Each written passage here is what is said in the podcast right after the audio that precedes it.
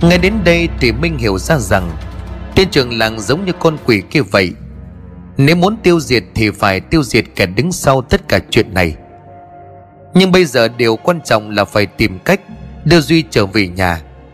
Chứ nếu cứ chần chừ thì không sớm thì muộn, Duy cũng bị mất mạng do không được chăm sóc.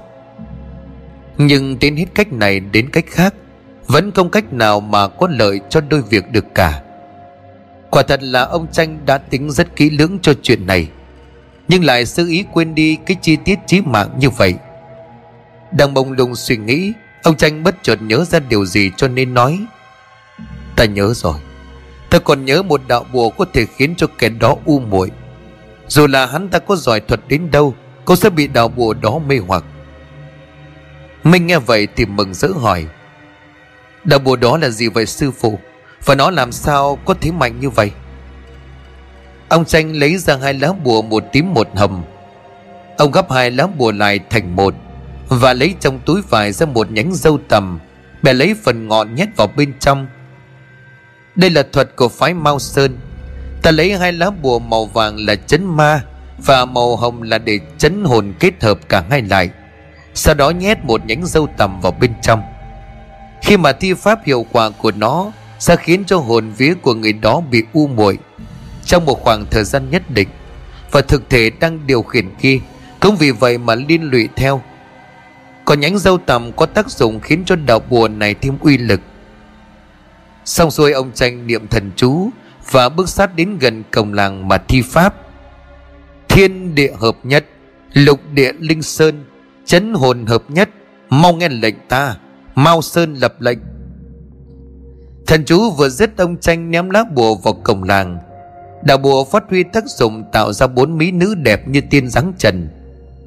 Thế bóng của ai đó lấp ló Tên trường làng chạy ra thế cảnh tưởng như vậy, Thì rồi mắt liên tục, vì sợ mình nhìn nhầm. Thế nhưng sau vài lần đã thấy bốn mỹ nữ, thân hình uốn lượn, khiến cho tên trưởng làng mê mẩn quên cả lối về. Ông tranh quan sát và thiết đạo bùa quả thật đã hiệu quả cho nên liền ra hiệu cho minh, mau đưa duy trở lại ngôi làng. Minh vội vàng cõng ông duy trên lưng, chạy thật nhanh qua bên ông tranh rồi hỏi. Vậy bây giờ con chạy qua như sư phụ, còn người thì sao? Ông tranh lắc đầu nói, Con cứ chạy trước đi, Còn ta thì sẽ theo sau. Mau lên đạo bùa này không giữ hắn được lâu. Mình quan sát thêm lần nữa, thấy tên trưởng làng như một kẻ điên Đứng một mình tay chân cứ sờ mó điều gì, Như thể đang hưng phấn lắm. Mình cắm đầu cõng Duy chạy một hơi Qua mặt của tên trưởng làng. Thế mình đã an toàn qua đi. Lúc này ông tranh cũng vội vàng đi theo. Khi qua cổng an toàn, ông tranh mỉm cười thầm nghĩ. Đúng là kẻ háo sắc. Một lúc sau cũng đến được nhà của ông Tám. Minh vội gõ cửa. Ông Tám Minh đây, mở cửa đi. Phía bên trong nhà ông Tám mở cửa ra Với một khuôn mặt mừng rỡ. Khi thấy mình cõng suy trên lưng cháu của mình, Ông có chút hoảng hốt. Rồi cháu tôi sao vậy? Nó có bị sao không? Minh khuôn mặt ướt đẫm mồ hôi. Chuyện dài lắm, Ông mau đỡ thằng nhóc vào trong nghỉ ngơi đi. Ông Tám nghe xong vội chạy lại đỡ Duy rồi hỏi, Rồi còn thầy tranh đâu? Sao tôi chỉ thấy có một mình cậu? Thầy đâu rồi? Minh được ông Tám dìu Duy xuống như gỡ được một gánh nặng, Cho nên thở hồn hển nói, Sư phụ tôi ở đằng sau ông ấy sẽ tới liền. Lúc này ông Tranh cũng chạy đến, Do cũng đã có tuổi cho nên khi đến nhà ông Tám, Khuôn mặt của ông tranh lộ vẻ mệt mỏi. Ông Tám thấy ông tranh thì lật đật chạy lại đỡ ông vào nhà Và đóng hít cửa lại. Sau khi mọi thứ đã an toàn, Ông Tám mới hỏi, Vất vả cho thầy và cậu đây. Nói xong ông Tám rót ra hai chén nước, Đưa cho ông tranh và Minh. Minh nhận lấy chén nước không nói không rằng, Tôi một hơi hết cạn chén nước, Khuôn mặt tỏ ra thỏa mãn. Ông tranh nhìn Minh uống như vậy Thì lắc đầu mỉm cười, Cũng uống lấy vài ngụm. Chảy nước xong xuôi thì lúc này ông Tám mới hỏi, Hai người vào đây bằng cách nào vậy? Tên trường làng hắn không có ở đó sao? Minh liền nở một nụ cười đáp cái tên trường làng này tôi nói thật, Hắn ta đúng là con bù nhìn thôi, Biết cái gì đâu. Ông Tám nghe khó hiểu cho nên hỏi, Ý của cậu là sao? Bù nhìn gì tôi không hiểu. Ông tranh cất giọng trách móc Minh Minh không được ăn nói hàm hồ như vậy. Chẳng giấu gì ông cái chuyện thầy trò tôi trốn được vào đây. Nếu mà kể ra thì cũng là một quá trình dài. Vì lúc đó cháu Duy cũng đang trong tình trạng nguy hiểm. Cho nên tôi bắt buộc phải dùng biện pháp chấn hồn Để khiến cho tên trường làng mất tập trung mà lèn vào thôi. Còn chuyện Minh đệ tử tôi nó còn quá trẻ, Cho nên là đôi khi ăn nói không suy nghĩ, Mong ông thông cảm bỏ qua. Ông Tám cười lắc đầu đáp, Tôi không trách Minh đâu, Cậu ấy lanh lợi như vậy Và lại nhờ cậu ấy mà cháu Duy mới toàn mạng trở về, Cho nên tôi phải mang ơn cậu Minh đây. Làm sao mà trách cớ cho được? Nhưng mà còn chuyện của lão thầy Mo thì tính sao? Chứ cái chuyện mà cháu tôi thoát khỏi tay con quỷ của lão, Tôi e là chuyện này không dễ dàng vậy đâu. Ông Tranh nghe ông Tám nói về lão thầy Mo Thì có chút phiền não. Ông Tranh thở dài. Hiện tại thì mọi thứ cứ như ban đầu chúng ta dự tính. Vì bây giờ lão ta sẽ chưa manh động gì đâu. Vì tay sai của lão đã bị tôi phong ấn cho nên chúng ta an toàn trong thời gian hai ngày. Kể từ khi lão ta gỡ được phong ấn ra, Lúc đó tôi sẽ tìm cách đối phó tiếp với lão. Chứ nếu bây giờ chúng ta làm rầm rộ lớn chuyện, Thì việc tìm nơi ẩn náu của lão ta Sẽ coi như là công cấp. Phải nên à, ông và gia đình cứ yên tâm. Ông Tám nghe xong thì gật đầu, Thế nhưng hỏi thêm. Phải lỡ như lão ta lại triệu hồi thêm một con quỷ khác thì sao thầy?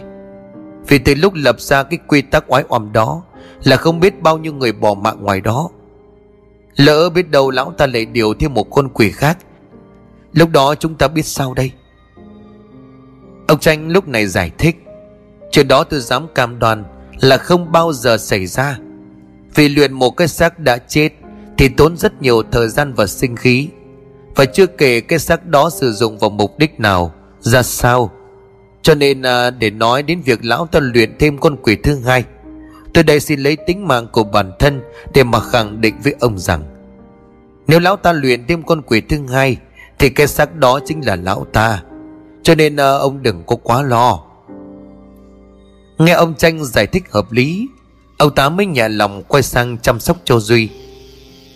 Trời lúc này cũng đã đổ về khuya Toàn cảnh ở ngôi làng Hạ Sơn ngày càng u ám. Sương mù lúc này ngày càng dày đặc. Những tiếng gió rít lên trong đêm vào với tiếng cửa gỗ, Tạo thành những âm thanh lệch cạch. Lúc này trong nhà ông Tám Mai nấy đều ngủ say giấc, Vì cả một ngày hôm nay phải trải qua rất nhiều thử thách và gian truân. Thế nhưng chỉ riêng mỗi mình ông Tranh là không tài nào có thể chợp mắt. Đôi mắt của ông luôn hướng nhìn ra cánh cửa sổ, Luôn lo sợ rằng lão thầy mo kia Có thể xuất hiện trước cửa nhà ông Tám bất cứ lúc nào. Vậy nên khi chuyện này chưa chấm dứt, Ông Tranh sẽ không thể ngủ ngon. Cơn gió lạnh của đêm khuya khiến cho Minh đang ngủ ngon, Bất chợt bị đánh thức. Lê Hoay định tìm cái gì đó để che cho đỡ lạnh, Thì vẫn thấy ông tranh thức cho nên mình thắc mắc. Đêm cũng đã khuya, tại sao sư phụ không có nghỉ ngơi? Cả một ngày hôm nay người đã rất mệt rồi. Nghe thấy giọng của Minh Cái rằng bản thân mình đã khiến cho cậu giật mình. Cho nên là liền nói, Ta làm cho con mất ngủ sao? Nếu vậy à, ta xin lỗi. Mình lắc đầu ngáp ngắn ngáp dài À dạ không đâu. Chẳng qua là bên ngoài sương xuống gió thổi vào đây, Khiến con giật mình thôi. Sư phụ đừng có trách mình. Ông tranh mỉm cười thở dài, Vậy sao? Ta không thể chợp mắt ngủ ngon được con ạ. À. Vì lúc này đâu đó ngoài kia, Lão thể mo chưa bị tiêu diệt. Ngày đó ta chưa thể ăn ngon ngủ yên. Vì ta không biết được điều tiếp theo Lão ta làm gì với ngôi làng này nữa đây. Mình ngắn ngầm nói, Vậy tại sao chúng ta không dùng tên trường làng kia Làm kẻ như lão ta ra mặt là sư phụ? Chẳng phải là giải quyết được sao? Cần chi mà sư phụ phải đắn đo như vậy? Ông tranh lắc đầu đáp, nếu nói như con đây bắt tên trường làng, Kêu hắn nói ra nơi ở của lão ta thì ta đã làm từ lâu. Nhưng cái quan trọng nhất vẫn là tên trường làng cũng chỉ là kẻ Mà lão thầy mo cái điều khiển mà thôi. Nếu bây giờ ta manh động đến tên trường làng, Lão ta sẽ nắm thóp được rằng Có người chuẩn bị tiêu diệt hắn. Lúc đó hắn cao chạy xa bay, Chẳng phải sẽ có một ngôi làng khác tái diễn quy luật trái đạo trời hay sao? Cho nên ta mới khuyên con, Làm gì cũng phải suy nghĩ thật kỹ, Vì chỉ cần có chút sơ suất thì mọi công sức bỏ ra đều đổ sông đổ biển. Minh lúc này tức giận hỏi, Như vậy chẳng lẽ chúng ta phải chờ đợi mãi sao sư phụ? Rồi không biết tiếp theo lão thầy Mo kia Lại giờ trò gì nữa đối với làng này và chúng ta? Ông Tranh biết mình sẽ không chịu chờ đợi thêm, Cho nên mỉm cười nói, Nếu mà nói ngồi đợi thì cũng không đúng, Vì ta từng nói khi lão ta bị đầm Thì chúng ta sẽ hành động Như vậy đi. Nếu con nói là bắt tên trường làng Nhằm để moi ra nơi ở của lão thầy Mo, Thì nếu làm theo cách rầm rộ, Lão ta sẽ biết. Vậy thì chúng ta nhờ ông Tám đây rủ hắn đến đây Mà bắt lão. Khi lúc đó việc chúng ta làm, Lão ta sẽ không hề hay biết. Minh liền gật đầu. Nếu như sư phụ đã nói Thì sáng ngày mai chúng ta sẽ làm. Ông tranh gật đầu mỉm cười. Bây giờ con tranh thủ nghỉ đi, Ngày mai sẽ rất mệt đấy. Mình cũng mỉm cười rồi đáp, Sư phụ, Người cũng đi nghỉ sớm đi. Sức khỏe của người vẫn còn quan trọng hơn con. Cả hai kết thúc chuyện trò mọi thứ trở lại không gian yên tĩnh. Lúc này phía bên ngoài cổng, tên trường làng lúc này mới dần bừng tỉnh lại trong hưởng lạc. Mà bị chính đạo bùa của ông tranh tạo ra, hai mắt của hắn nhíp lại vì rõ ràng hắn còn đang vui vẻ bên bốn mỹ nữ xinh đẹp tại sao tự dưng lại nằm chơi tròi ngoài trời sương gió, lạnh đến thấu xương như vậy? Lò mò đứng dậy, cơ thể của hắn bây giờ giống như vừa có ai đó để càng ngàn cục đá nặng lên người. Uể oải bước vào trong nhà, chưa hiểu mọi chuyện diễn ra từ đầu đến cuối là gì. Trời cũng đã dần sáng, mọi người trong làng hạ sơn vẫn cứ như vậy tiếp diễn như mọi ngày. Lúc này minh cũng tỉnh dậy, nhưng có lẽ hôm nay mình biết được rằng mọi thứ mà ông tranh và minh bàn bạc với nhau đêm qua về chuyện diệt lão thầy mo khiến cho mình có chút hưng phấn, mà không còn ngái ngủ như bao ngày. Lúc này ông tám cũng lo liệu xong cơm nước thì ông tranh tiến tới rồi nói, ông qua đây tôi cần ông giúp chuyện này. Ông tám nghe xong gần đầu đi đến bên góc ngồi xuống. Có chuyện gì vậy thầy? Ông tranh chần chừ một lúc rồi nói tôi định hôm nay sẽ tìm đến nơi ẩn náu của lão thầy mo để kết thúc chuyện này. Vì cả đêm qua thầy trò tôi đã tính hết nước hết cái, thế nhưng không còn cách nào ngoài cách này. Ông tám trần tròn mắt. Bộ đêm qua lão ta đến đây sao? Hay là con quỷ đó lão ta đã gỡ xong bùa? Rồi cách gì mà khiến cho cả hai người phải thức tận đêm hôm như vậy? Ông tranh lúc này nghiêm giọng đáp. Lão ta không đến đây. Và cũng không phải con quỷ của lão ta nữa Mà chuyện là đêm qua tôi và đệ tử đã tính rất nhiều cách Nhưng vẫn không có cách nào hiệu quả. Vì tính đi tính lại cũng đều khiến cho mọi người ở đây gặp họa. Cho nên hôm nay tôi mạn phép Xin ông hãy đến nhà của lão trưởng làng thêm một lần Để dụ hắn ta đi đến đây có được không? Ông Tám nghe xong thì liếu lưỡi. Đưa, đưa lão ta đến đây Đến nhà tôi sao à à nhưng để làm gì? Tôi muốn nhờ hắn nói ra nơi ở của lão thầy mò Vì chỉ có hắn mới biết rõ nơi lão ta trốn. Ông Tám lắc đầu. Trời đất ơi! Dễ gì mà hắn chịu nói đâu. Với lại hắn ta nhăm hiểm lắm. Lỡ hắn biết thì sao à? Minh lúc này bực tức vì ông Tám lưỡng lự cho nên hỏi. Ông có muốn cứu gia đình ông không? Ông có chấp nhận để cháu ông nó sống trong tình cảnh này mãi? Mà không hỏi tới là ông cứ bàn ra không vậy? Trời đất ơi, thầy trò tôi nhờ ông đi đến đó, Bởi vì hắn ta sẽ không nghi ngờ. Chỉ nếu tôi đi được thì tôi cũng chả có dành ngồi đây phí lời với ông. Ông tranh nghe vậy thì trách Mình. Sao con lại ăn nói như vậy? Ông Tám đây cũng đâu muốn vậy đâu. Mình ấm mức vì mỗi lần cậu nói ra, Ông tranh lại bênh vực. Nhưng mà sư phụ không thấy Ông ấy cứ lưỡng lự mãi sao? Sao vì mình mà ngay thầy trò xích mích cho nên ông Tám suy nghĩ rồi nói, Thôi được rồi, Hai người đừng vì tôi cãi nhau. Tôi sẽ nghe theo ông đi đến đó để dụ hắn về đây. Dù sao cậu ấy nói cũng đúng. Thầy đây giúp gia đình tôi và cháu tôi rất nhiều. Việc này cũng thế, đáng lẽ tôi không nên lưỡng lự Để thầy đây và cậu Minh trách như vậy. Ông Tranh nghe đến đây mừng rỡ. Vậy thì tôi xin thay mặt Minh đệ tử của tôi, Xin ông thứ lỗi. Còn việc này ông giúp được Thì tôi rất ngưỡng mộ tấm lòng của ông. Vậy khi ông đi đến đó Thì nhớ đừng có khiến hắn ta nghi ngờ. Vì nếu như hắn nghi ngờ Sẽ rất khó cho tôi bắt hắn. Minh lúc này cảm thấy bản thân của mình Do quá nóng này Cho nên có đôi lời không tốt với ông Tám. Anh lúc này lên tiếng. Ông cho tôi xin lỗi chuyện lúc nãy. Tôi cũng chỉ muốn tốt cho ông và những người ở làng này. Cho nên tôi mới nói như vậy. Chứ thực ra tôi không hề quê xúc phạm. Mong ông rộng lòng bỏ qua. Ông Tám vui vẻ mỉm cười đáp. Thôi, Cái chuyện cũng không có gì đâu.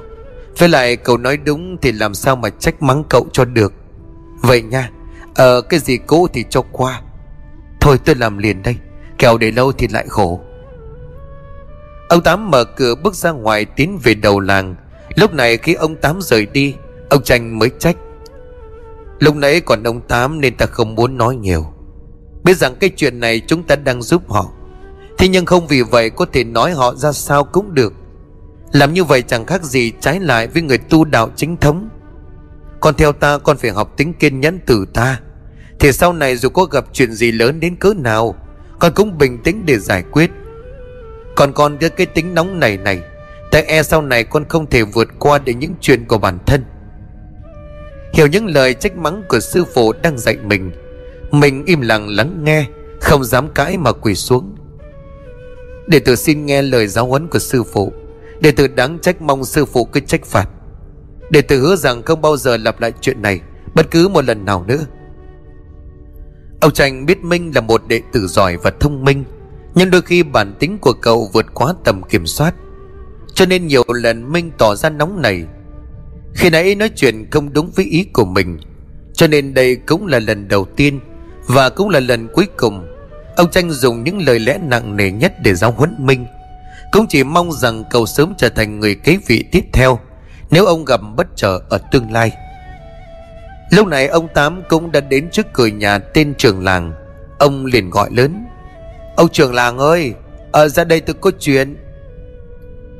Phải kêu đến lần thứ ba Hắn ta mới lết thân thình mệt mạp của mình, Cộng với khuôn mặt còn lưu lại chút thường lạc đêm qua, Do ông tranh tạo ra. Cái gì mà sáng sớm ông la in ngòi trước nhà tôi thế hả? Nhờ cái gì thì nói nhanh điều biến? Nhìn thân thể nhưng heo kèm với khuôn mặt ngu muội của tên trưởng làng, Khiến ông Tám có chút nóng gáy. Thế nhưng không dám chửi vì sợ bể chuyện, cho nên ông mỉm cười rồi nhẹ giọng. Ờ thì tôi bắt được con nai. Định à dù ông qua nhà uống vài ngụm rượu cho vui. Nghe đến ăn vài nhậu hắn tăng hai mắt sáng rực lên. Hai bên mép miệng còn dính đầy ke rồi hỏi. Ồ nay bắt được ở đâu mà ngon vậy? Thế nay lớn hay nay nhỏ? À, à mà khoan.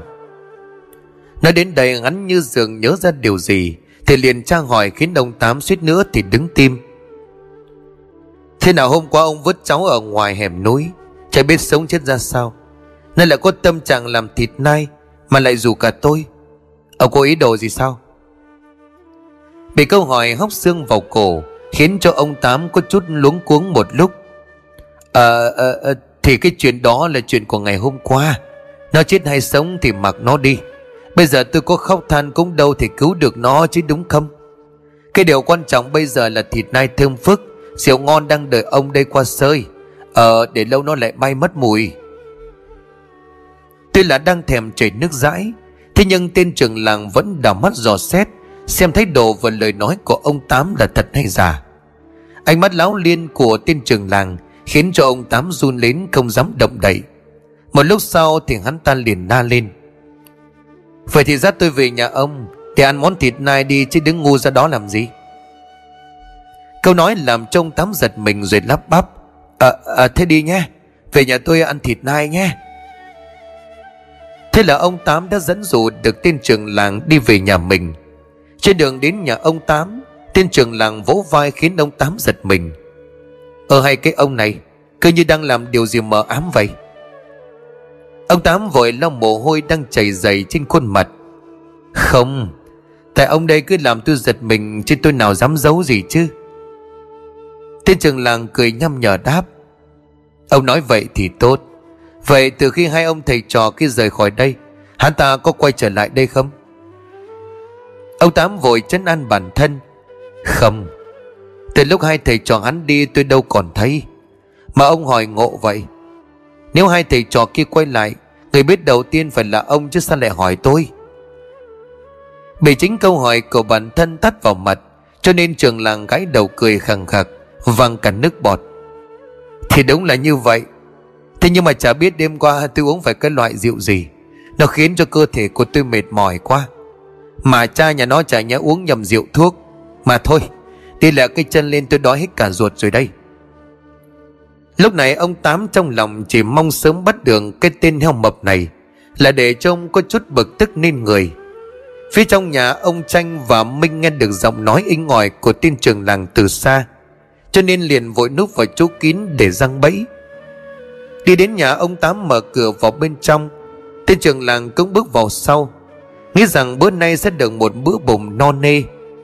Thế nhưng khi bước vào thì chả có thịt nai hay rượu ngon, Khiến cho tên trường làng tức giận. Ồ hai cái thằng già này, Chính miệng ông nói là ông chuẩn bị thịt nai thơm phức, Rượu quý gì đó rồi cơ mà. Ông Tám lúc này tức giận cất giọng. Mấy món đó nó Mày xuống âm thảo địa phủ mà ăn đi cái thằng mất dạy. Tên trường làng bị ông Tám chửi cho nên tức giận định lao ra túm áo của ông Tám.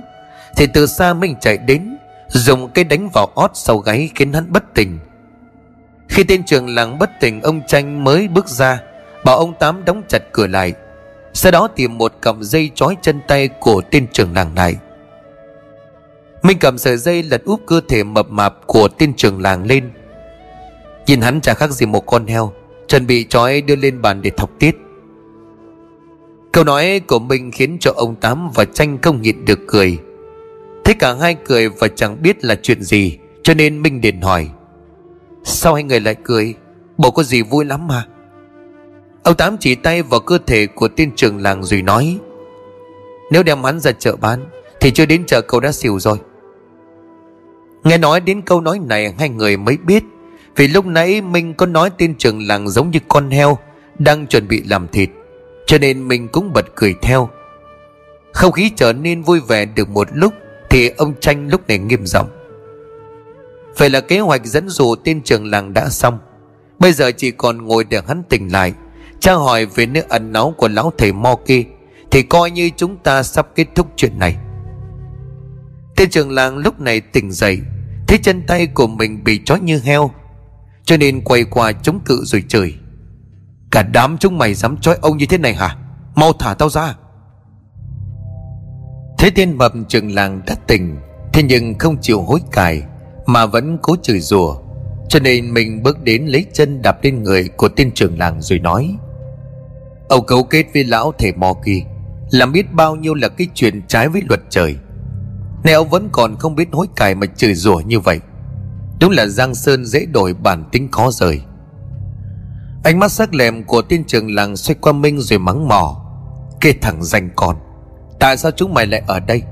Vậy là cái thằng già tám và hai thầy trò chúng mày đã thông đồng với nhau Để mà giờ trò có đúng không? Mau thả tao ra, Trước khi chúng mày phải hối hận. Ông Tranh lúc này bước ra cùng với ông Tám rồi nghiêm giọng. Ngay từ đầu tôi đã nghi ngờ ông và lão thầy Mo kia Đang âm mưu một điều gì đó mờ ám cho cái làng này.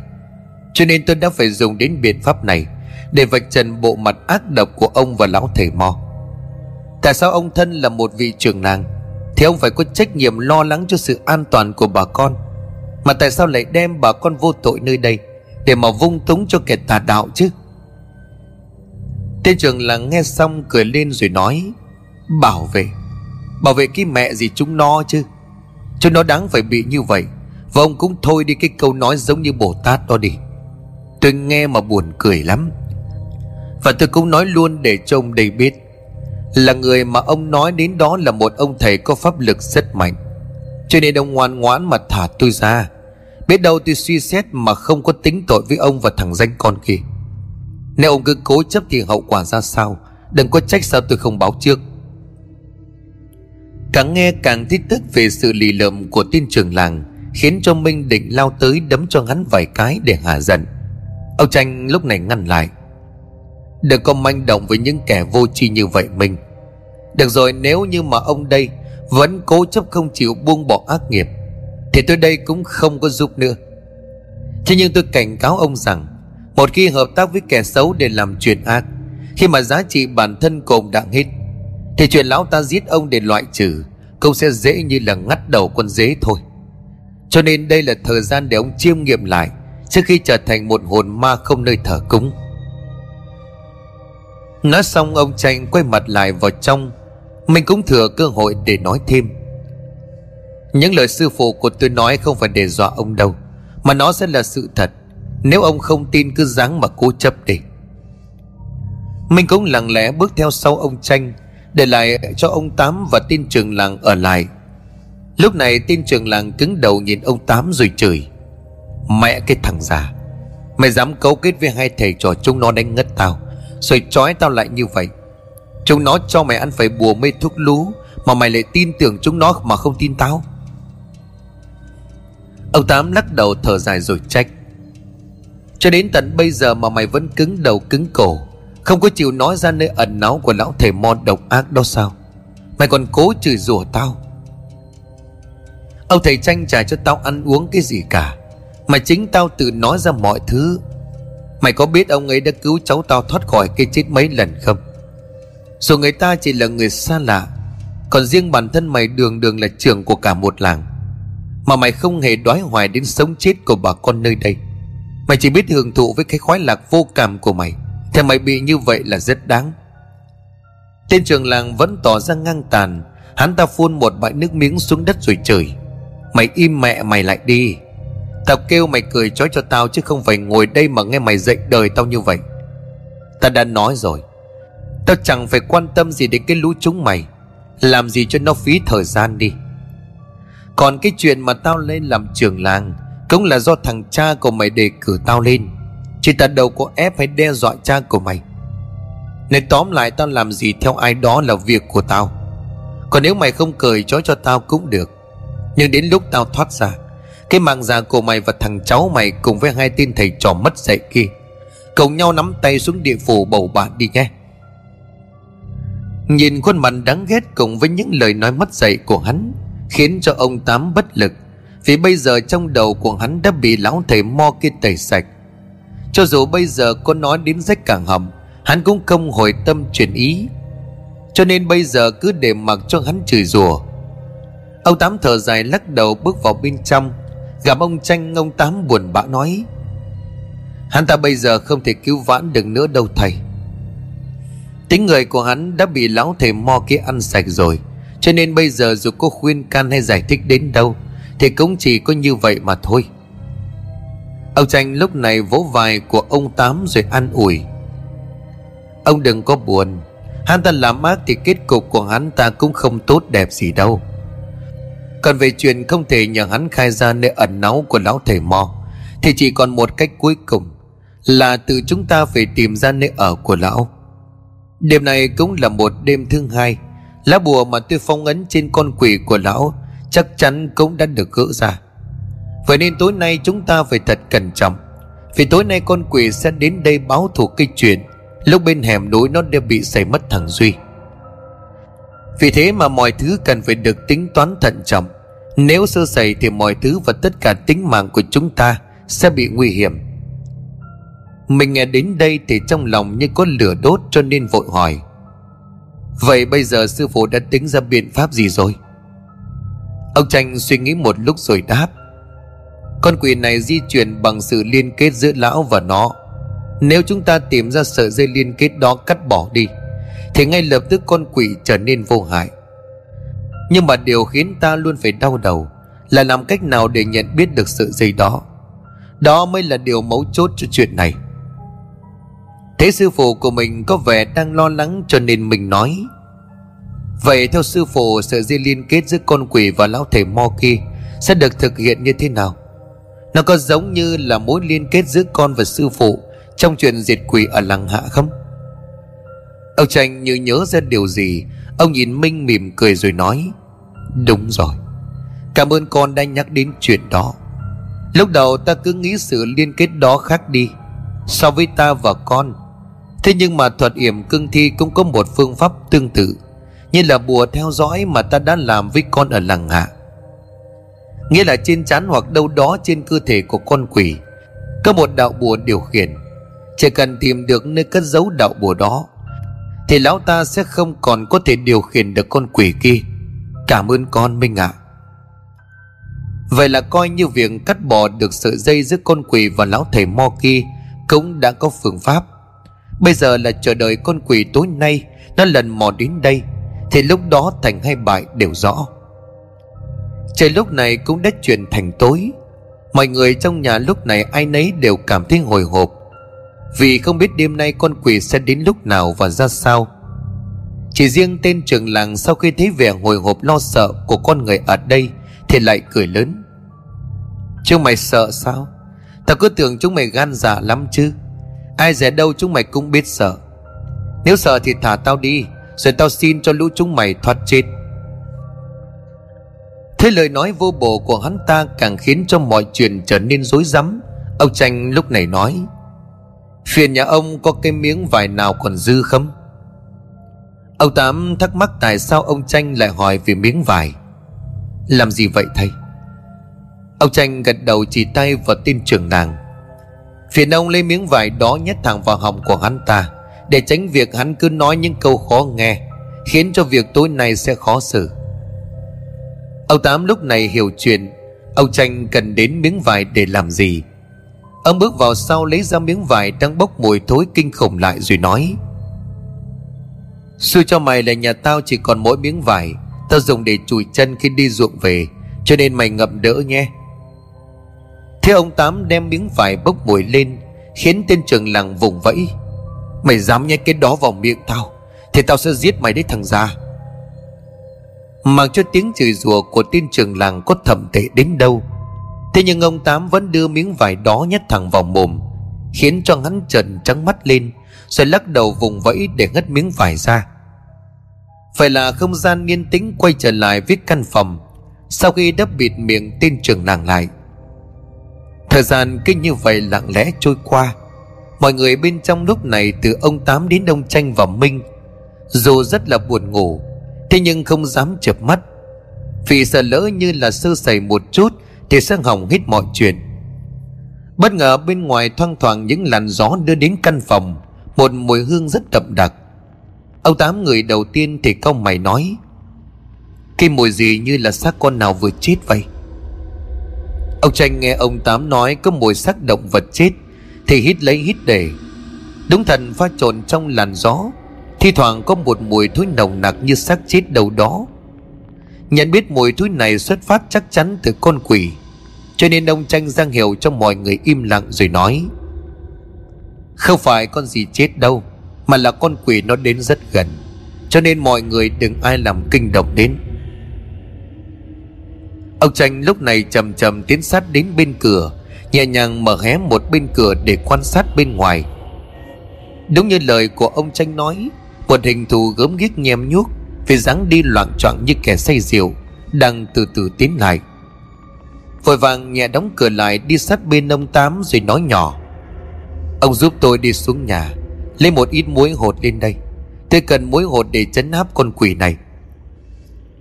Nói xong, ông Tám gật đầu bước lùi nhẹ về đằng sau. Ông Tranh quay sang nói với Minh Còn lấy trong túi vải của ta, Ra ba lá bùa màu vàng và chiếc kính chiếu yêu giúp ta. Minh nghe xong vội bò từ từ đến túi vải. Lấy ra những thứ ông Tranh đã dặn. Sau khi ông Tám đem muối hột lên Và tất cả những thứ đã chuẩn bị, Ông Tranh dặn cả hai.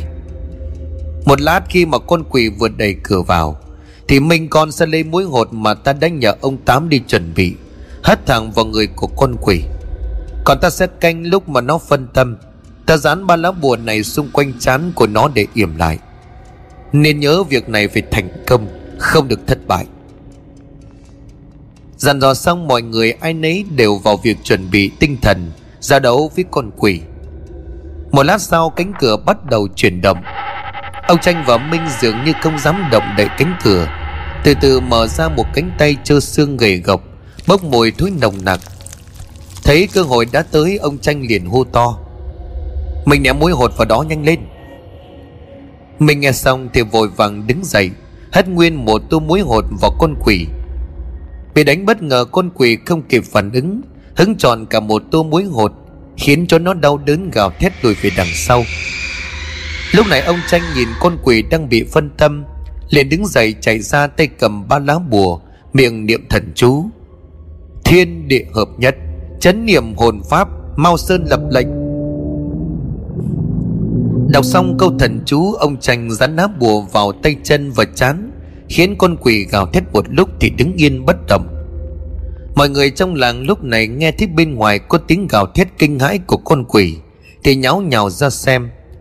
Tá hỏa phát hiện ra một cái xác đang trong tình trạng thối rữa bị rắn bùa khắp người bởi ông tranh lúc này họ vội hỏi, có chuyện gì vậy? Sao lại có một xác chết như thế này ở đây? Chuyện này là sao ông tám? Lúc này ông tám bước ra về mặt đầy kinh hãi thưa bà con, đây là cái xác đá hóa quỷ bởi chính lão thầy mo và tiên ác bá trường làng tạo nên, nhằm diệt hết tất cả bà con ở đây. Mọi người ai nấy nghe xong thì đều tá hỏa tam tinh. Một người đi ra rồi hỏi, vậy tên trường làng đó đâu? Ông có bắt được hắn không?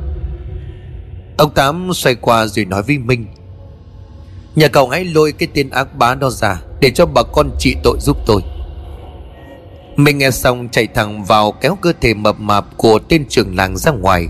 Để đến trước mặt của dân làng, lúc này ông Tám nói, Thưa bà con Bà con và tất cả mọi người ở đây, Chúng ta đã bị kẻ ác bá này làm cho gia đình phải ly tán, Con cái phải mất cha mẹ, Vợ phải mất chồng và mẹ phải mất con. Vì kết luật lệ khốn nạn của tên ác bá này, Và lão thầy Mo đã đặt ra. Và cũng vì sợ hãi mà mỗi chúng ta ở đây Luôn luôn phải sống trong cảnh địa ngục trần gian. Nhưng kể từ bây giờ, Mọi thứ đã thay đổi rồi, Vì đã có hai thầy trò ông Tranh và cậu Minh đây. Đứng diệt trừ tên ác độc này, Xóa bỏ đi cái luật lệ đó. Mọi người trong làng nghe xong thì vui mừng vỗ tay. Một người đứng ra nói Về tên trường làng ở đây rồi Về còn lão thầy mo kia thì sao? Và con quỷ đó là gì? Mà ông đã bắt giữ nó có giúp cho cái làng này thoát khỏi tai họa diệt vong không? Lúc này ông Tranh mới từ từ bước ra rồi nói, Kính thưa bà con, ở đây có lẽ mọi chuyện như thế nào Ai nấy trong số mọi người đều biết. Và đúng là tôi sẽ đứng ra diệt trừ những kẻ tà ác này. Thế nhưng thực sự tôi rất cần sự giúp đỡ của mọi người Để tìm ra lão thầy Mo. Vì chính lão là nguồn gốc cũng như gốc rễ của câu chuyện này. Cho nên tôi xin hỏi mọi người ở đây, Có vị nào biết được xung quanh đây có ngôi nhà nào Nằm sâu trong rừng hay không? Vì tất cả những pháp sư hay đạo sĩ chuyên về tà đạo đều thường tìm những nơi có âm khí nhất để làm nơi trú ẩn. Vì nơi đó mặt trời không chiếu rọi tới, dễ cho việc hại người. Cho nên tôi mong muốn mọi người ở đây có thể giúp tôi việc đó. Mọi người trong làng nghe xong ai nấy nhìn nhau và hầu như không ai biết và thấy căn nhà nào ở đây. Tưởng rằng một lần nữa việc tìm ra thầy mo sẽ lại đi vào ngõ cụt, thì bất giác một ông chú bước ra nhớ ra điều gì cho nên nói, Khoan đã.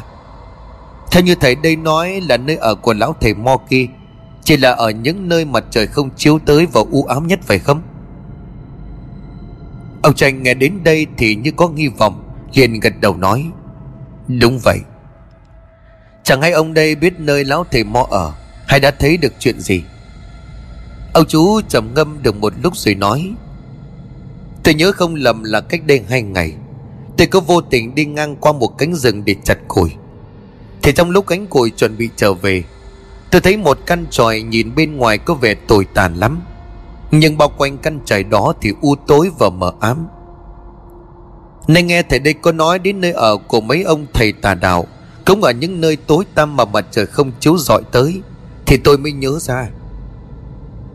Nghe những lời của ông chú đó diễn tả về nơi ở, cũng như mọi thứ đều dính dáng đến lời của ông tranh miêu tả, khiến cho ông như có thêm được hy vọng. Bây giờ cho dù căn tròi đó có phải của lão thầy mo không, thì cũng phải thử tìm đến. Vì thà bắt nhầm còn hơn bỏ sót, cho nên ông tranh liền hỏi vậy ông đây ờ, còn nhớ được đường đi đến căn tròi đó chứ? Ông chú nở một nụ cười rồi đáp, Tưởng chuyện gì? Chứ chuyện đó dễ ợt. Tôi sống ở đây từ nhỏ đều lớn lên theo cái nghề tiểu phu, Đã hơn 30 năm.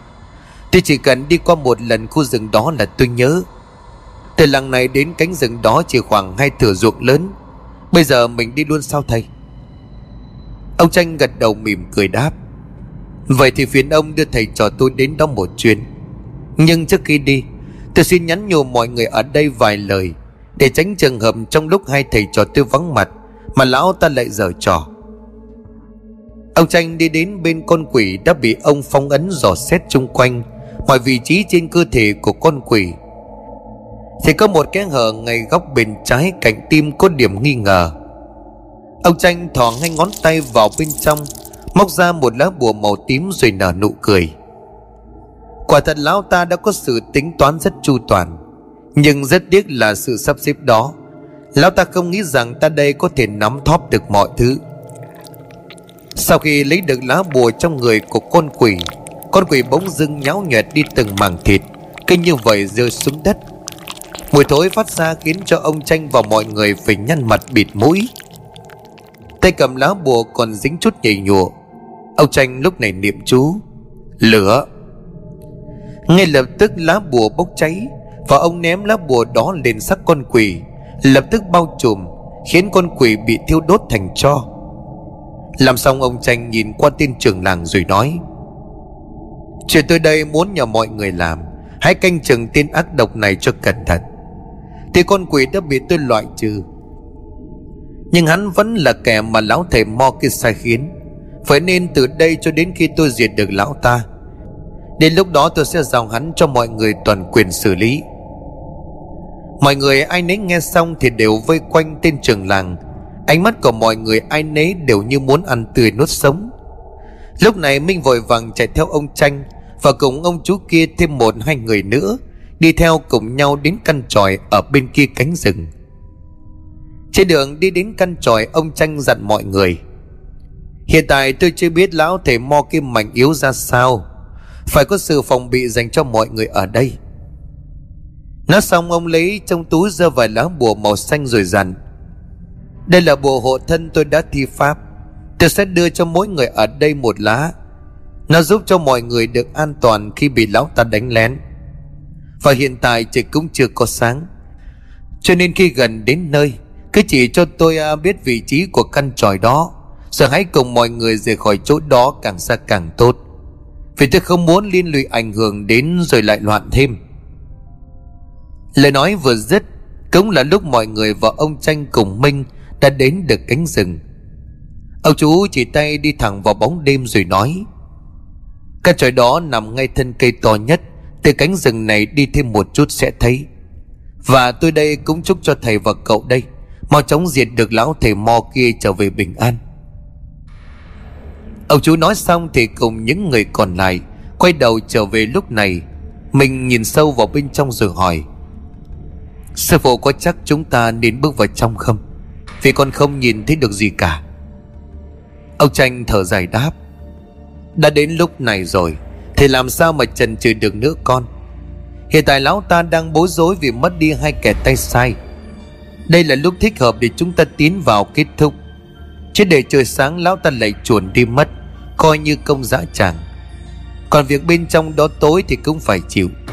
Vì lỡ như thắp đuốc bước vào Chả khác gì bất dây động rừng. Thôi, vào đi. Phải là cả hai thầy trò bất chấp bên trong, Dù có tối đen như mực, Cũng nhắm mắt làm liều để bước vào. Không khí trong rừng âm u đến đáng sợ. Những làn gió đung đưa làm cho những nhánh cây phát ra, Những âm thanh như có người đang rình rập những con cú với đôi mắt đỏ rực, Làm cho Minh cảm thấy dùng mình. Bước sâu vào bên trong một chút, Căn tròi dần dần được lộ ra. Đúng như lời của ông chú nói, Căn tròi này có vẻ lụp sụp. Xung quanh được bao phủ những thân cây to, Che khuất đi cả ánh trăng, Tạo nên một bối cảnh không khác gì địa ngục. Bước đến gần hơn, Một giọng nói trầm đặc phát ra. Quả thật là tất cả các đạo sĩ phái mau sơn các người ai cũng giỏi. Tất cả những việc ta làm ngươi đều nắm rõ. Thậm chí ta đã tính toán đến chuyện ẩn sâu vào trong đây. Ngươi cũng lần ra được thì thật là khâm phục. Giọng nói của một ông già bạc trắng thân hình nhỏ nhắn bước ra. Mình thấy vậy thì bắt đầu động thủ. Ông tranh mỉm cười nói, Cảm ơn những lời khen của ông đây. Thế nhưng thật tiếc vì ông đã theo tà ma làm trái đạo lý luân thường. Tôi đây có chút tiếc nuối. Lão thì mo cười khanh khách rồi chửi. Im đi cái kẻ đạo đức giả. Ngay tỏ vẻ ta đây là người theo chánh đạo tông Mà cũng giết hại những vong hồn Khiến cho họ không được siêu sinh. Thì ngươi đâu phải là chánh đạo chứ? Ông tranh liền đáp. Tôi chấn niệm những linh hồn của những kẻ đó bởi vì họ đã sát hại rất nhiều người vô tội Và không thể quy hồi. Điều đó cũng không phải là tội đáng trách như ông đây. Lão thầy Mo biết mình dù có nói gì cũng không thể thắng được ông tranh Cho nên tìm cách. Vậy nếu ngươi nói ngươi theo chính đạo, Thì ngươi có dám đấu pháp với ta? Để ta xem pháp của phái chánh tông có gì gây gớm. Ông tranh ngạc nhiên. Đấu pháp? Tôi e sức khỏe của ông không chịu nổi Sau khi ra quá ba pháp đâu. Lão thầy Mo cười lớn rồi lấy tay, Móc ra lá bùa màu đen Kiểu hồn pháp. Ngay lập tức chín vong hồn từ dưới đất chui lên, vây quanh lấy hai thầy trò ông tranh nhìn quanh lấy ra một lá bùa màu vàng rồi niệm, âm dương hợp nhất, chấn hồn pháp. Ngay lập tức chín vong hồn đang vây quanh ông tranh và minh bị một ánh sáng từ lá bùa làm cho tan biến. Thế pháp của mình bị ông tranh phá bỏ một cách dễ dàng. Ông thầy mo cười rồi nói, được, nhưng mà xem ngươi có thể chặn ta đến chừng nào. Là móc ra lá bùa thứ hai màu đỏ rồi niệm, Âm binh nghe lệnh, ma hồn trận. Một lúc sau từ xa xuất hiện cả một bầy âm binh, Ta đang cầm gậy sắt đằng đằng sát khí, Tiến đến gần thầy Pháp. Lão thầy Mo lúc này có vẻ lợi hại. Thấy lão thầy Mo có vẻ lợi hại, Nên ông tranh lấy ra lá bùa chí mạng Nhằm kết thúc chuyện này. Ông lấy ra một lá bùa màu xanh rồi niệm, Mao Sơn quỷ lập lệnh, Cửu thiên di hồn trận.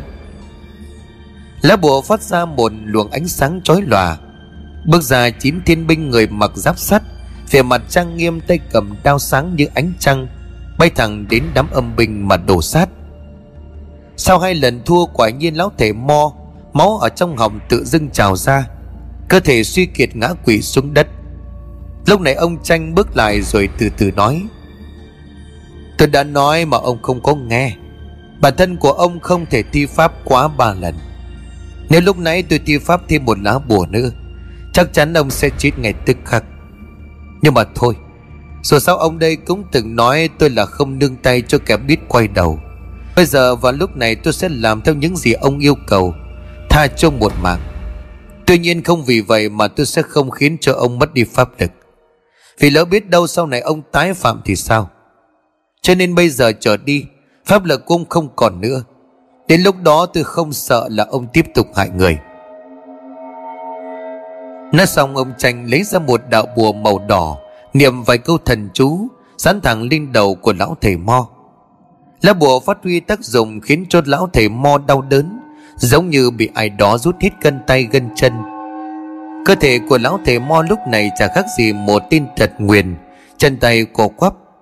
Lão thầy mo lúc này gào lớn, Tại sao ngươi lại làm như vậy chứ? Tại sao? Ông tranh gỡ lá bùa ra sau đó rồi nói, Tôi làm như thế là nhân từ với ông lắm. Đáng lẽ bản thân ông phải chết để đổi lại cho biết bao con người vô tội Mà chính tay của ông sát hại. Nhưng nghĩ lại thì ông cũng đã già, Chẳng sống được bao lâu. Cho nên tôi tước đi mọi thứ để ông sống trong cái cảnh này, Thấu hiểu được những cái mất mát và đau thương của những người đó. Nói xong, ông tranh và Minh quay đầu trở về ngôi làng, Mà kể cho lão thầy mo gào khóc thảm thiết. Van xin cỡ nào, Ông tranh cũng không nhìn lại. Trở về đến làng mọi người ai nấy thấy ông tranh và Minh, Tay chân lành lạnh quay trở về thì vui mừng khôn xiết. Vì dân ở đây biết được rằng, Lão thầy mo đã được ông tranh tiêu diệt, và cuộc sống bình yên của dân ở đây, hàng ao ước đã quay trở lại. Ông tám bước tới quỳ xuống tạ ơn nông tranh khiến cho ông và minh vội đỡ ông dậy. Kể ông tám, ông cảm ơn là được rồi, Đâu nhất thiết phải làm như vậy chứ? Ông Tám nước mắt rừng rừng rồi đáp Công ơn của thầy và cậu Minh đây. Đối với tôi và cái làng này rất đáng lý ra. Tụi tôi phải tạ ơn hai người bằng vàng bạc châu báu. Nhưng hai người thông cảm, Bởi tôi và dân ở đây nghèo lắm, Cho nên chỉ có thể quỳ để tạ ơn. Mong hai người nhận kèo khiến tôi phải áy náy. Ông Tranh lắc đầu mỉm cười, Thôi được rồi, Tôi không cần ông và mọi người ở đây đưa vàng bạc gì đâu. Chỉ cần lời cảm ơn của tất cả mọi người ở đây ừ, Thì tôi cũng đã vui lắm rồi. Ông Tám lau hai hàng nước mắt Chỉ tay vào tên mập trường làng rồi hỏi Vậy còn tên mập này thì sao hả thầy? Ông Tranh nhìn qua tên trường làng có vẻ lúc này Hắn đã nhận biết kẻ chủ mưu đã bị diệt Cho nên vô cùng sợ hãi mà cúi đầu. Ông Tranh lúc này nói Như tôi đã nói Sau khi tôi kết thúc lão thầy Mo Tên này giao lại cho mọi người ở đây toàn quyền quyết định. Trời lúc này cũng đã sáng, Ông Tranh nắm tay của ông Tám. Thôi, trời cũng đã sáng rồi. Thầy cho chúng tôi tiếp tục lên đường và tìm giúp những ngôi làng khác. Lỡ như đâu đó cũng có một ngôi làng đang cần hai thầy trò chúng tôi, Giống như ngôi làng này. Cho nên thầy trò tôi xin cúi đầu cảm ơn Sự chân thành mà gia đình ông Tám đây, Cũng như tất cả mọi người trong làng chiếu cố cho tôi. Trong suốt thời gian vừa qua. Ờ xin cảm ơn rất nhiều. Nói xong, ông Tám và mọi người trong làng vỗ tay, Chào tạm biệt hai ân nhân Đang dần khuất bóng sau cánh cổng làng.